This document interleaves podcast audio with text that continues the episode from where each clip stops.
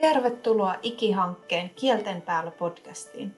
Edellisessä jaksossa Johanna Lähteellä keskusteli vieraiden kanssa kirjallisuuden hyödyntämisestä osana kielikasvatusta sekä toimivista käytänteistä siihen liittyen.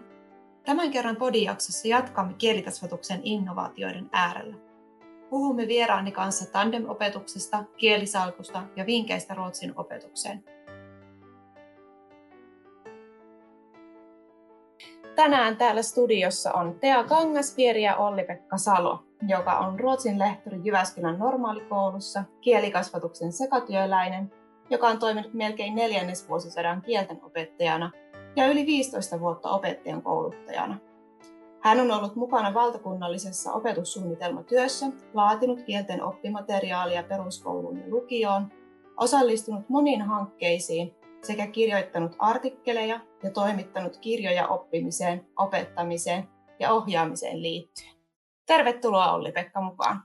Kiitos, kiitos. Ilo saada sut mukaan tänne studioon, tai mikä studiota tänne meidän etästudioihin keskustelemaan.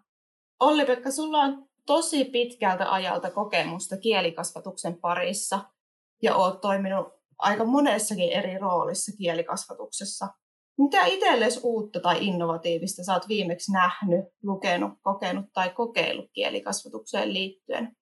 Joo, tuo on hyvä kysymys. Ja tietysti tässä kun pitkään on tehnyt, niin välillä on vaikea niin sitä enää erottaa, että mikä on innovaatiota ja mikä on oikeasti uudelleen vaan löydettyä. Ja sitä kautta ehkä niin kuin omat näkemykset ja omat kokemukset vähän vaihteleekin, mutta ehkä tässä viime aikoina, jos miettii ihan viime vuosia, niin mitä ollaan paljon tehty ja, ja tota, kehitetty yhteistyössä Vaasa Evening Schoolan kanssa, niin meillä on tämmöinen tandem-yhteistyö, luokkatandemi, tai oikeastaan meidän osalta pääsääntöisesti e-luokkatandem, eli etänä ollaan sovitettu lukiossa ja nyt myös peruskoulun puolella niin noita lukujärjestyksiä vähän yhteen, jolla me voidaan sitten pitää samaan aikaan toisen kotimaisen kielen tunteja niin, että osa tunniksi tehdään ruotsinkielisiä, osa suomenkielisiä tehtäviä. Tämä on ollut selkeästi sellainen niin kuin viime vuosien aika innostavakin semmoinen uusi, uusi tapa lähestyä ja antaa sitten noille meidän oppilaille ja lukiolaisillakin niin kokemuksia ihan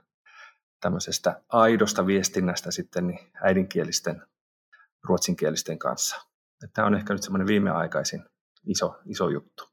Tuo kuulostaa kyllä tosi mielenkiintoiselta. Haluaisitko kertoa vielä lisää tästä, että minkälaista tämä on tämä tandem-pedagogiikka sitten käytännössä?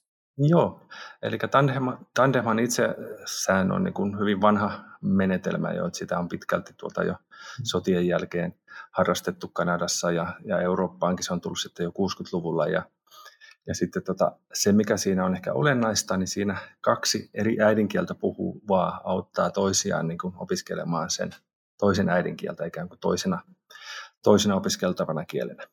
Ja tätä on paljon tehty muun muassa niin kuin yliopistojen kielikeskuksen puitteissa niin, että vaikkapa opiskelijat, jotka tulee jostakin muualta Suomeen, niin haluavat sitä suomea ja samalla sitten suomenkielinen opiskelija on voinut sitten saada oikeastaan itse, mikä kieli on kiinnostanutkaan vaikka kiinalaisen vaihto-opiskelijan kanssa, niin harjoitella Kiinaa ja niin poispäin.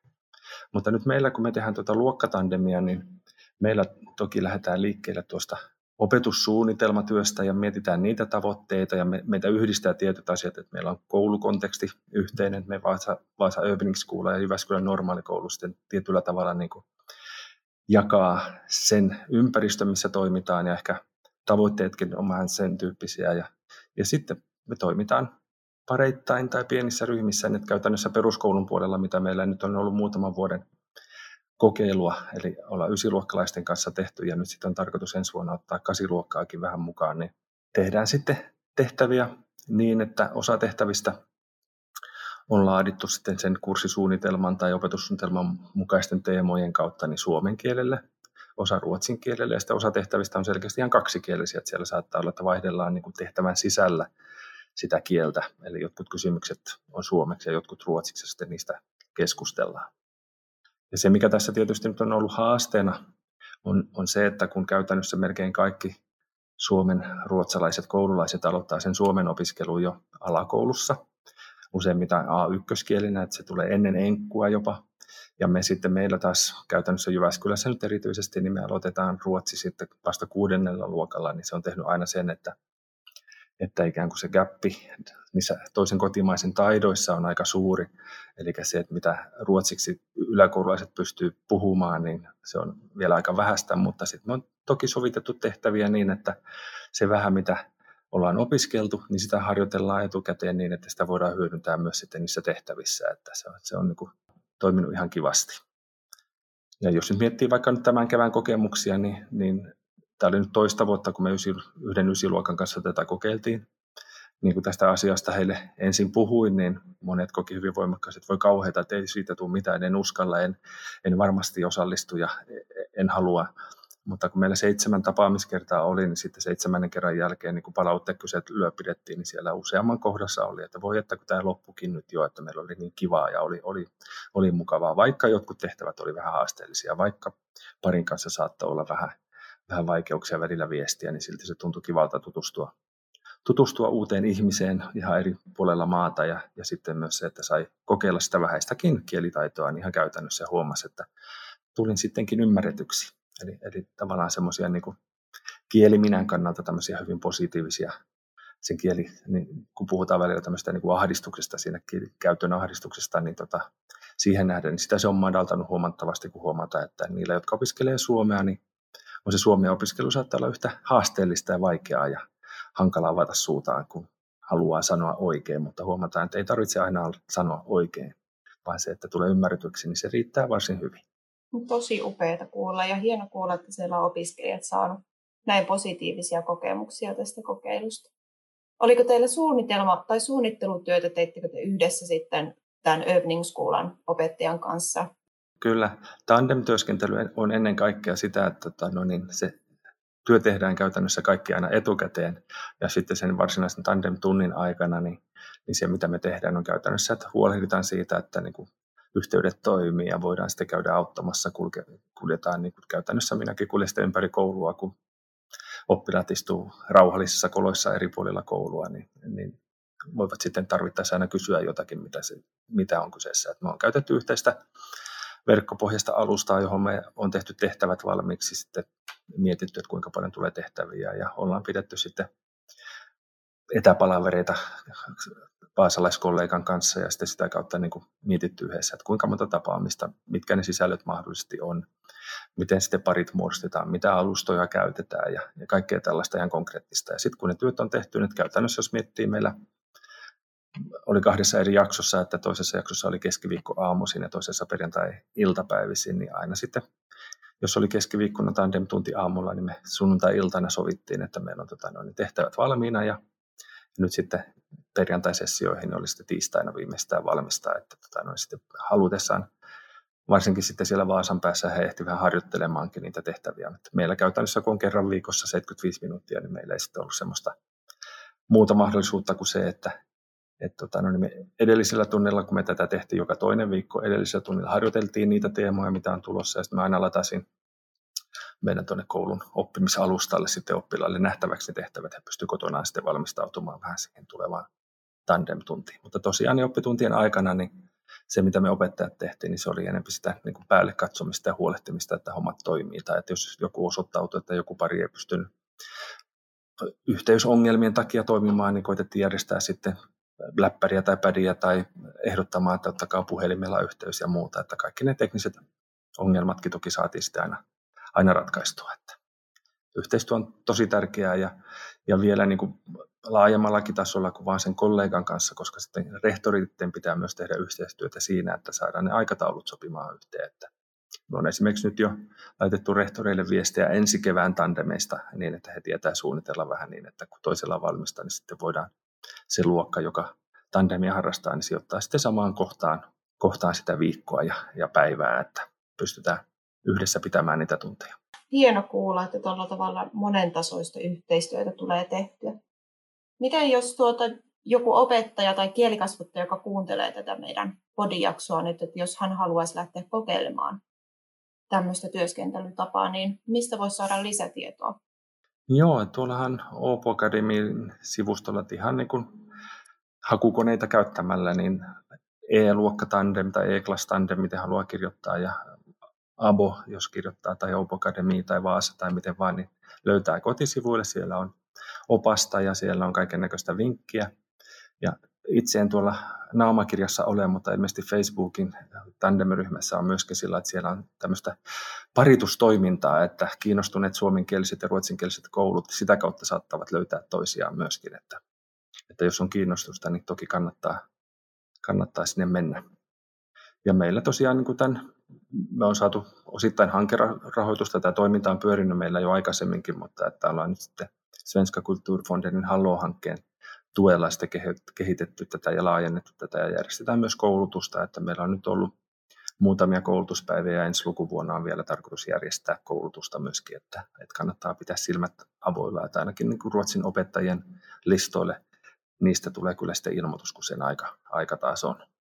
Hieno juttu, kiitos paljon noista vinkkeistä. Me voidaan niitä ehkä koota sitten jakson kuvaukset myös sitten vinkkilistaksi. Pyysin sinua valmistautumaan tähän podijaksoon miettimällä, että mitkä kolme asiaa kuuluu sun kielikasvattajan työkalupakkiin. Mun kollega ikihankkeesta Liisa Lempel kuvailee kielikasvattajan työkalupakkia seuraavasti. Työkalupakki tuo meistä useimmille varmasti mieleen jonkinlaisen laatikon, jonka sisältä löytyy erilaisia työhön tarvittavia apuvälineitä laidasta laitaan. Parhaimmillaan työkalupakki on tarpeellinen varuste töissä ja usein edellytys sille, että käsillä oleva tehtävä saadaan hoidettua. Joskus eteen saattaa tulla tilanne, jolloin töitä tehdessään huomaa, että valikoimasta puuttuukin jokin työkalu tai tehtävän kuva muuttuu ja tarvikevalikoimaa täytyy sen vuoksi uusia. Toisinaan taas hyvin palvelleet työkalut kaipaavat uutta maalia pintaansa. Omat ja työhön sopivat tarvikkeet puolestaan tuntuvat tutuilta. Näillä hommat hoituvat. Kielikasvattajan näkökulmasta työkalupakkiin voi kuulua hyvin monenlaisia välineitä. Erilaisia aktiviteetteja ja tehtäviä, niiden sovelluksia, matkan varrella mukaan tarttuneita niksejä ja vinkkejä kollegan kanssa koulun tai päiväkodin käytävällä vaihdettuja ideoita tai vaikkapa hyväksi havaittuja juttuja, joita voi tilanteen niin vaatiessa napata takataskusta. Millaisiin työkaluihin sinä tartut, kun ryhmäsi yhtenä päivänä pursuakin energiaa, eikä aiemmin kaavailemasi kokonaisuus tunnukaan toimivan? Entä millaisiin ratkaisuihin päädyt, jos huomaat, että loppuuntumista jäikin aikaa jonkinlaiselle pienelle tehtävälle? Minkälaisia asioita sinne sun kielikasvattajan työkalupakkiin kuuluu? Joo, toi on erittäin tota, noin, niin, mielenkiintoinen ja ehkä vähän haastavakin kysymys, kun itse en tavallaan siinä mielessä ole tämmöinen niin työkalupakki-ihminen missään mielessä, että meillä ehkä enempi aina katson semmoisia laajempia kokonaisuuksia ja muuta. Mutta se, mitä nyt tietysti tässä vuosien aikana niin erilaista tilanteista niin on oppinut ja ehkä siihen joustavuuteen oppinut työssä, niin niin se mitä hyödyntää ja mitä tekee, niin toki sitä hyvin herkällä korvalla koittaa kuunnella aina sitä ryhmää ja, ja, ja miettiä, missä mennään. Ja aika lailla varmasti tänä päivänä, niin kuin jos miettii, tässä tietysti tulee yksi iso asia, joka on oikeasti sitten monta pientä sovellusta sisällä, niin miettii niin kaikki nämä digitaaliset mahdollisuudet, mitä meillä on, erilaiset sivustot, miksi niitä sitten kutsut, mä en tiedä onko ne sovelluksia vai onko ne sivustoja vähän riippuen siitä, mistä puhutaan, mutta tällaisia, mitä nyt paljon sitten käyttää, että Wordwallia ja Gimkittiä ja Kahoottia ja, ja sitten tota, niin aika paljon myöskin sitä koitan hyödyntää Ruotsin opetuksessa, niin sitä nuorten kiinnostusta, sitä, että mä hyödynnän aika paljon sitten Yle Areenan sarjoja. Siellä on hyvin paljon tota, no niin, suomenruotsalaisia ja ruotsalaisia sarjoja, tämmöisiä mukavia 10 minuutin jaksoissa olevia sarjoja, joita sitten niin kuin tilanteen mukaan on, on hyvä käyttää. Että tämä on ollut myös semmoinen, mitä mitä monet oppilaat kyllä odottaakin. Ja joskus siitä tuntuu, että jonkun ryhmän kanssa sitä on tullut enempikin tapaa, että joka tunnin lopussa katsotaan sitten jaksoklassenia tai fannyä tai sommarkolloa tai jotakin muuta, jossa selkeästi sitten nähdään, että se kiinnostus, koska eletään ikään kuin heidän omaa maailmaa, että vaikka se sitten suomenkielisin tekstein katsotaankin, sieltä aina tarttuu mukaan jotakin ja se innostus siitä, että on ollut mukava huomata vaikka kuudesluokkalaisten poikien osalta, kun me on Areenasta fannyä katsottu, niin sitten joku tietää tasan tarkkaan, mikä tulevissa jaksoissa tapahtuu, kun se on kerralla sitten koko ajan katsonut koko 31 jaksoa vai mitä niitä onkaan. Heti, että kohta tulee, kohta tulee tuo.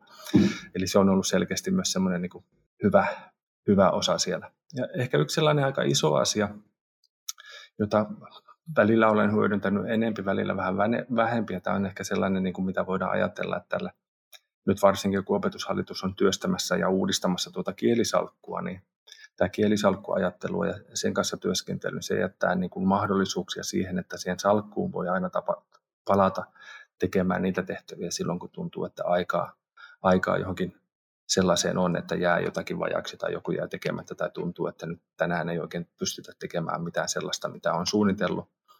Eli tämä kielisalkkuajattelu on varmaan sellaista, joka mun mielestä toimii tämmöisenä niin kuin hyvin monipuolisena oppimisen ja opiskelun ja arvioinnin välineenä, että se antaa mahdollisuuksia hyvin monenlaiseen toimintaan. Ja, ja toivon mukaan myös sitten tukea oppilaita niin sellaisen tietoisen kielen opiskelun ja tietoisen kielenkäytön kehittämisen siinä mielessä, että mä koitan korostaa aina salkkutyöskentelyssä sitä, että jokainen teksti, mitä he tuottaa, niin että he miettii aina itseään sen tekstin tuottajan roolissa, olisi sitten puhuttu teksti tai kirjoitettu teksti, ja toisaalta he miettivät, että kenelle se teksti olisi sitten puhuttu tai kirjoitettu, niin kenelle se on suunnattu, kuka voi olla se kohde.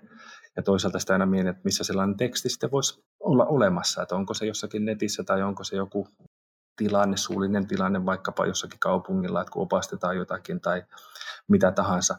Eli tavallaan sen kielenkäytön konkreettia siinä konteksti omaisesti otetaan huomioon, kun mietitään niitä tehtäviä. Tämä on sellainen iso, iso asia, mitä aina välillä ehkä muistan panostaa enempiä ja välillä sitten taas vähän on ollut ehkä vähäisempää, mutta nyt taas viime, viime aikoina on innostunut tästä aika paljon. Tämä on ollut ehkä sellainen, jos palataan niihin innovaatioihin, niin, niin sellainen, joka silloin omana opiskeluaikana silloin 90-luvun alkupuolella, niin tuolla Opeharkassa, kun Heini-Maria Järvisen johdolla silloin tehtiin opettajan salkkua ihan ensimmäistä kertaa tutustui tähän asiaan, niin se on melkein nyt sitten 30 vuotta ollut jo enempi tai vähempi semmoisena omana, omana työkaluna sitten, niin aika isona työkaluna, joka sitten, se on ehkä eräänlainen työkalupakki, voisin ajatella, että sen sisällä on niin monenlaista, jota voi sitten hyödyntää niin, niin ihan kielen tuottamiseen, kuin sitten itsearviointiin ja vertaisarviointiinkin liittyen, että monenlaisia tällaisia näkökulmia. Kiitos paljon.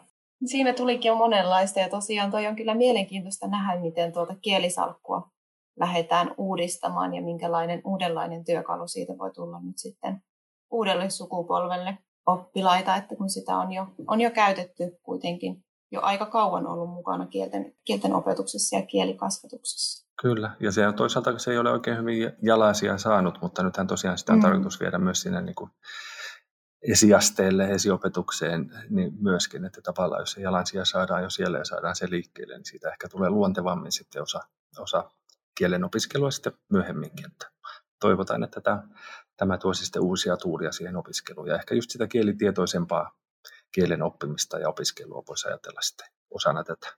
Kyllä, aivan totta hyvin pohdit sitä, että mikä on oikeastaan kielikasvatuksen innovaatio, että onko ne niitä yksittäisiä vinkkejä, alustoja, niitä sivustoja, mitä käytetään, vai onko tämmöisiä laajempia pedagogisia työvälineitä, että mitä ne oikein on, ja toit hienosti esille sitä omaa, omaa näkökulmaa tähän asiaan.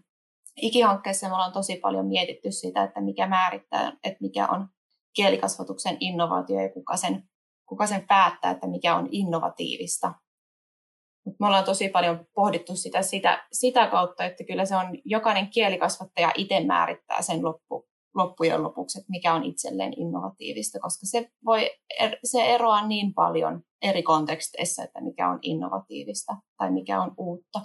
Ihan, ihan jo koulunkin sisällä eri opettajien välillä. Kyllä, ja tämä on minusta sellainen tärkeä asia huomata, että monesti kuitenkin itsekin on näitä erilaisia koulutuksia opettajille tässä vuosien saatossa pitänyt useita, niin aika usein sitten kun näistä asioista, eri asioista, oli sitten kyse opiskelusta tai opettamisesta tai arvioinnista, niin, niin sitten opettajan kommentteista tulee, että hei, mä oon tehnyt tota jo kymmenen vuotta tai mä oon tehnyt tota jo tosi pitkään. Sitten on ajatellut, että se on jotakin sellaista niin kuin hyvin normaalia ja tavallista toimintaa, mutta se on sitten sille opettajalle ollut jonkinnäköinen innovaatio ehkä jo silloin aikaisemmin. Että tavallaan just mitä tuossa äsken kuvasit, niin minusta hyvin kertoo siitä, että se innovaatio voi olla niin, että se on tapahtunut tai tehty jo ensimmäistä kertaa monta kymmentä vuotta sitten, mutta yksittäiselle opettajalle se voi olla se oman opetuksen elävöittäjä ja löytää sieltä jotakin sellaista uutta, mitä haluaa kokeilla ja tehdä. Ja, ja siinä mielessä niin minusta on hyvä, hyvin laaja ja, ja tietyllä tavalla määritelmää, karttava määritelmä, että siinä ei oikein päästä kiinni mihinkään, mutta että myös antaa sitä laajuutta ja vapautta sitten niin kuin opettajan näkökulmasta ajatella, että hei, tämä on uutta mulle, mä haluan kokeilla tätä, että, että siinä mielessä niin ollaan avoimia, avoimia sille kaikelle kehittämiselle, mitä itse kukin omassa työssään tekee, niin minusta se on kyllä hyvä näkökulma. Jep, ihan totta. Ja mun mielestä parasta on kyllä se, että sitten kun opettajat pääsee keskustelemaan näistä asioista keskenään, niin sieltä saattaa just sitten tulla näitä ajatuksia, että, että hei, että mä, mä teenkin tosi paljon jo hyviä mm, juttuja mm, ja mm. mulla on jo tosi paljon hyviä käytänteitä ja pedagogisia taitoja. Että kyllä, se on hyvä, kyllä. että saa myös vahvistusta sille omalle ammattitaidolle. Kyllä, ja sitten ehkä sellainen myöskin, mikä opettajan työssä usein tulee vastaan, että kun tuntuu, että meillä niin monenlaista tekemistä on, että, ja sitten pelottaa se, että tulee ikään kuin sen vanhan päälle taas jotakin uutta ja taas jotakin lisää. Että hyvä, ehkä semmoinen, mitä haluaisin myös korottaa ja mi, mihin ehkä itse, itsekin on törmännyt omassa opetuksessaan joskus, että tulee se innovaatio jossain tietyssä hetkessä, että huomaan, että miksi mä teen tällaista asiaa, johon mä en usko, eli, eli tavallaan toistaa jotakin rutiineja jostakin ja sitten siinä tulee se hetki, että he, nyt mä tajun, että ei, ei tätä tehtävää tehdä, tarvitse tehdä ollenkaan. Mä voin tehdä ihan jotakin muuta. Eli tavallaan sitten poistaa sieltä omasta, sieltä vanhasta työkalupakista niitä asioita, jotka on vaan siellä ruostumassa tietyllä tavalla, kun huomaa, että ei niitä tullut käytettyä tai niitä käytetään pelkästään ja mulla on siellä paljon niitä uusia työkaluja, mitä mä en oikeastaan ota käyttöön, miksi en ota käyttöön, niin tota voi aina miettiä, että, että sitten kun luopuu jostakin, niin sen tilalle on sitten helpompi ottaa jotakin uutta, että Kyllä, ihan totta. Sä opetat tosi monenikäisiä oppilaita, ihan sieltä alakoulusta lukioon, lukion ihan abe, abeille ylioppilas, ylioppilastutkintoon saakka. Kyllä. Mitä sä, minkälaisia asioita sä oot kielikasvatuksen näkökulmasta huomannut, että mitkä asiat toimii tietyn ikäisille oppilaille hyvin? Tai onko semmoisia asioita, mitä sä teet vaikka siellä kutosten Ruotsissa, mitä sä et missään nimessä voi vaikka abien kanssa tehdä, tai sitten päinvastoin? sanotaan, että se päinvastoin on ehkä helpompi sillä lailla, että toki sitten kun abiturienttien kielitaito on niin paljon suurempi, niin sitten ollaan aiempia kokonaisuuksia, luetaan pitempiä tekstejä, kuunnellaan vaikeampia asioita ja niin poispäin. Tai että katsellaan jotakin niin kuin televisio-ohjelmia ruotsinkielisellä tekstityksellä tai, tai ilman tekstitystä. Mutta toisaalta sitten taas niin kuin se, että mitä muistan joskus vuosia sitten, joitakin vuosia sitten, silloin kun tuli suoraan alakoulun tunnilta, mulla oli silloin meillä oli vielä A2 Ruotsia, taisin tulla neljännen luokan tunnilta, menin abiturienttiryhmään. Ja sama laululeikki otettiin kummassakin, eli tavallaan niin kuin se, että jos ajatellaan, että jotakin pää, olkapää, peppu, polvet, varpaat tyyppistä juttua, niin, niin kyllä noin lukiolaiset etenkin niin tykkää leikkiä ja ne ehkä kaipaakin siihen arkeensa, joka on aikamoista puurtamista usein ja paljon lukemista ja opiskelemista, niin jotakin semmoista kevyttä, kevyttä tekemistä. Ja, ja sitten taas toisaalta niin kuin usein sanotaan, että hankalimpia on noin kasiluokkalaiset, jotka tuntuu, että niille ei kelpaa yhtään mikä olisi sitten mitä tahansa. Ja leikillisesti jotkut kollegoiden kanssa joskus, kun on puhuttu, niin kasiluokka pitäisi olla sellainen, että siellä ei opeteta mitään uutta, vaan että siinä vaan opetetaan tulemaan toimeen itsemme ja toistemme kanssa. Niin, niin sitten kun samojen oppilaiden kanssa on vaikka näitä laululeikkejä kuudennelta luokalta niin tehnyt, niin sitten ne on tottuneet siihen saman opettajan kanssa ja vielä kasiluokkalaisten ja ysiluokkalaisten kanssakin ne tietyt laululeikit sujuu ihan mainiosti. Että, että se on ehkä sellainen myös sitten, kun on saanut opettaa niin kuin alakoulusta asti, jossa on vielä ehkä vähän erilainen tapa toimia ja oppilaat on tottuneet vähän semmoiseen niin kuin leikillisempään otteeseen noin kaiken kaikkiaan. Että vaikka kuudesluokkalaiset semmoisia varhaisteina ja hyvin voimakkaasti jo alkavat ollakin monet heistä, niin sitten kun siellä on aloittanut sen leikkimisen heidän kanssaan, niin sitä on helpompi jatkaa myös sitä yläkoulun puolella. Tämä on ehkä ollut sellainen juttu, että kyllä mä näkisin, että periaatteessa niin kuin se toiminnallisuus ja se viestinnällisyys on sellaisia asioita, joiden pitäisi kantaa sitten ihan, ihan sieltä varhaisesta kielen oppimisesta niin ihan tuonne lukioon ja miksei sitten kolmannelle asteelle, korkea-asteelle saakka, että pitää mielessä se, että mihin sitä kieltä sitten oikeasti käytetään ja, ja tarvitaan. Kyllä, Just näin. Että aika paljon niitä samoja asioita voi tehdä myös monen ikäisten kanssa.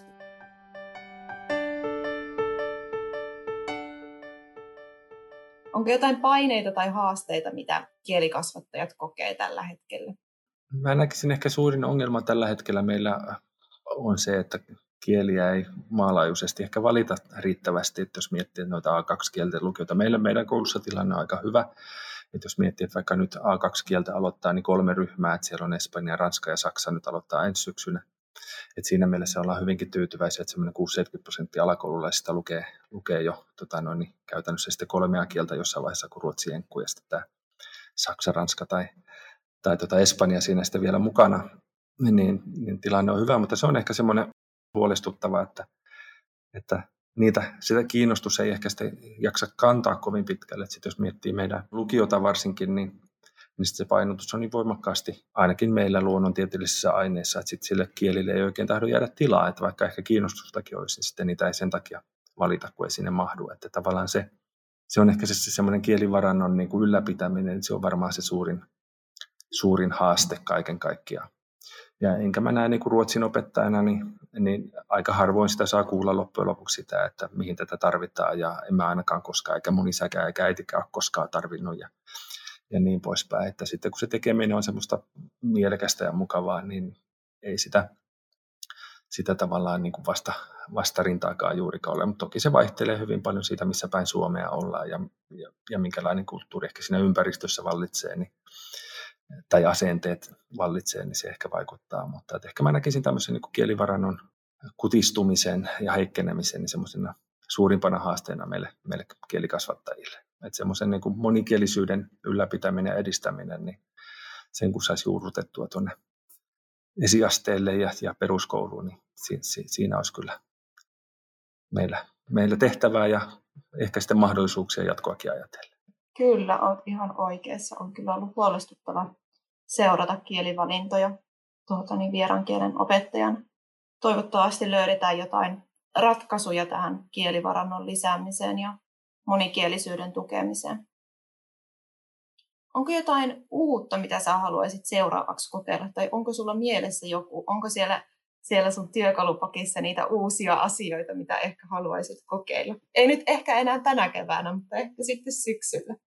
En ole oikeastaan nyt ehkä sillä lailla varsinaisesti ehkä semmoista niin kuin lisää osittain tuon digitaalisuuden kautta semmoisia toiminnallisia juttuja, ehkä enemmän, joita tiedän olevan olemassa, mutta en välttämättä niin kauheasti ole vielä ehtinyt paneutua siihen, että saadaan selkeämmin sitten sitä liikettä, vaikka näitä action trackia ja tämän tyyppisiä. Että olen itse ollut koulutuksessa ja olen sitä itse kokeillut, mutta en ole saanut vielä sitä jalkautettua tuonne oppilaiden pariin omilla oppitunneilla, niin joku tämän tyyppinen, että varmaan sitä tässä, että toisaalta sitten taas niin kuin ehkä lisätä sellaista ää, niin kuin fyysistä tekemistä, että noita ruutuja nuoret katsoo niin paljon muutenkin, että ehkä enemmän semmoista niin kuin leikillisyyttä ja dra- draamaa, harjoitusta tai tämän tyyppisiä asioita, niin, niin haluaisin ehkä kehittää itsessäni ja niitä tuoda ehkä enemmän. Että se ei kovin innovatiivista ole, koska niitä on tehty jo kautta aikaan, mutta niin kuin taas omassa työssä se on sellainen innovaatio, mitä haluaisin viedä eteenpäin.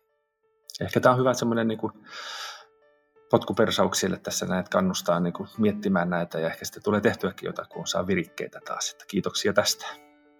Eipä mitään. Kiitos sulle tosi paljon, että tulit keskustelemaan tänään näistä innovaatioista ja käytänteistä ja sun omasta työkalupakista. Oli tosi mielenkiintoinen keskustelu. Kiva, kiitos. Mukava oli olla mukana.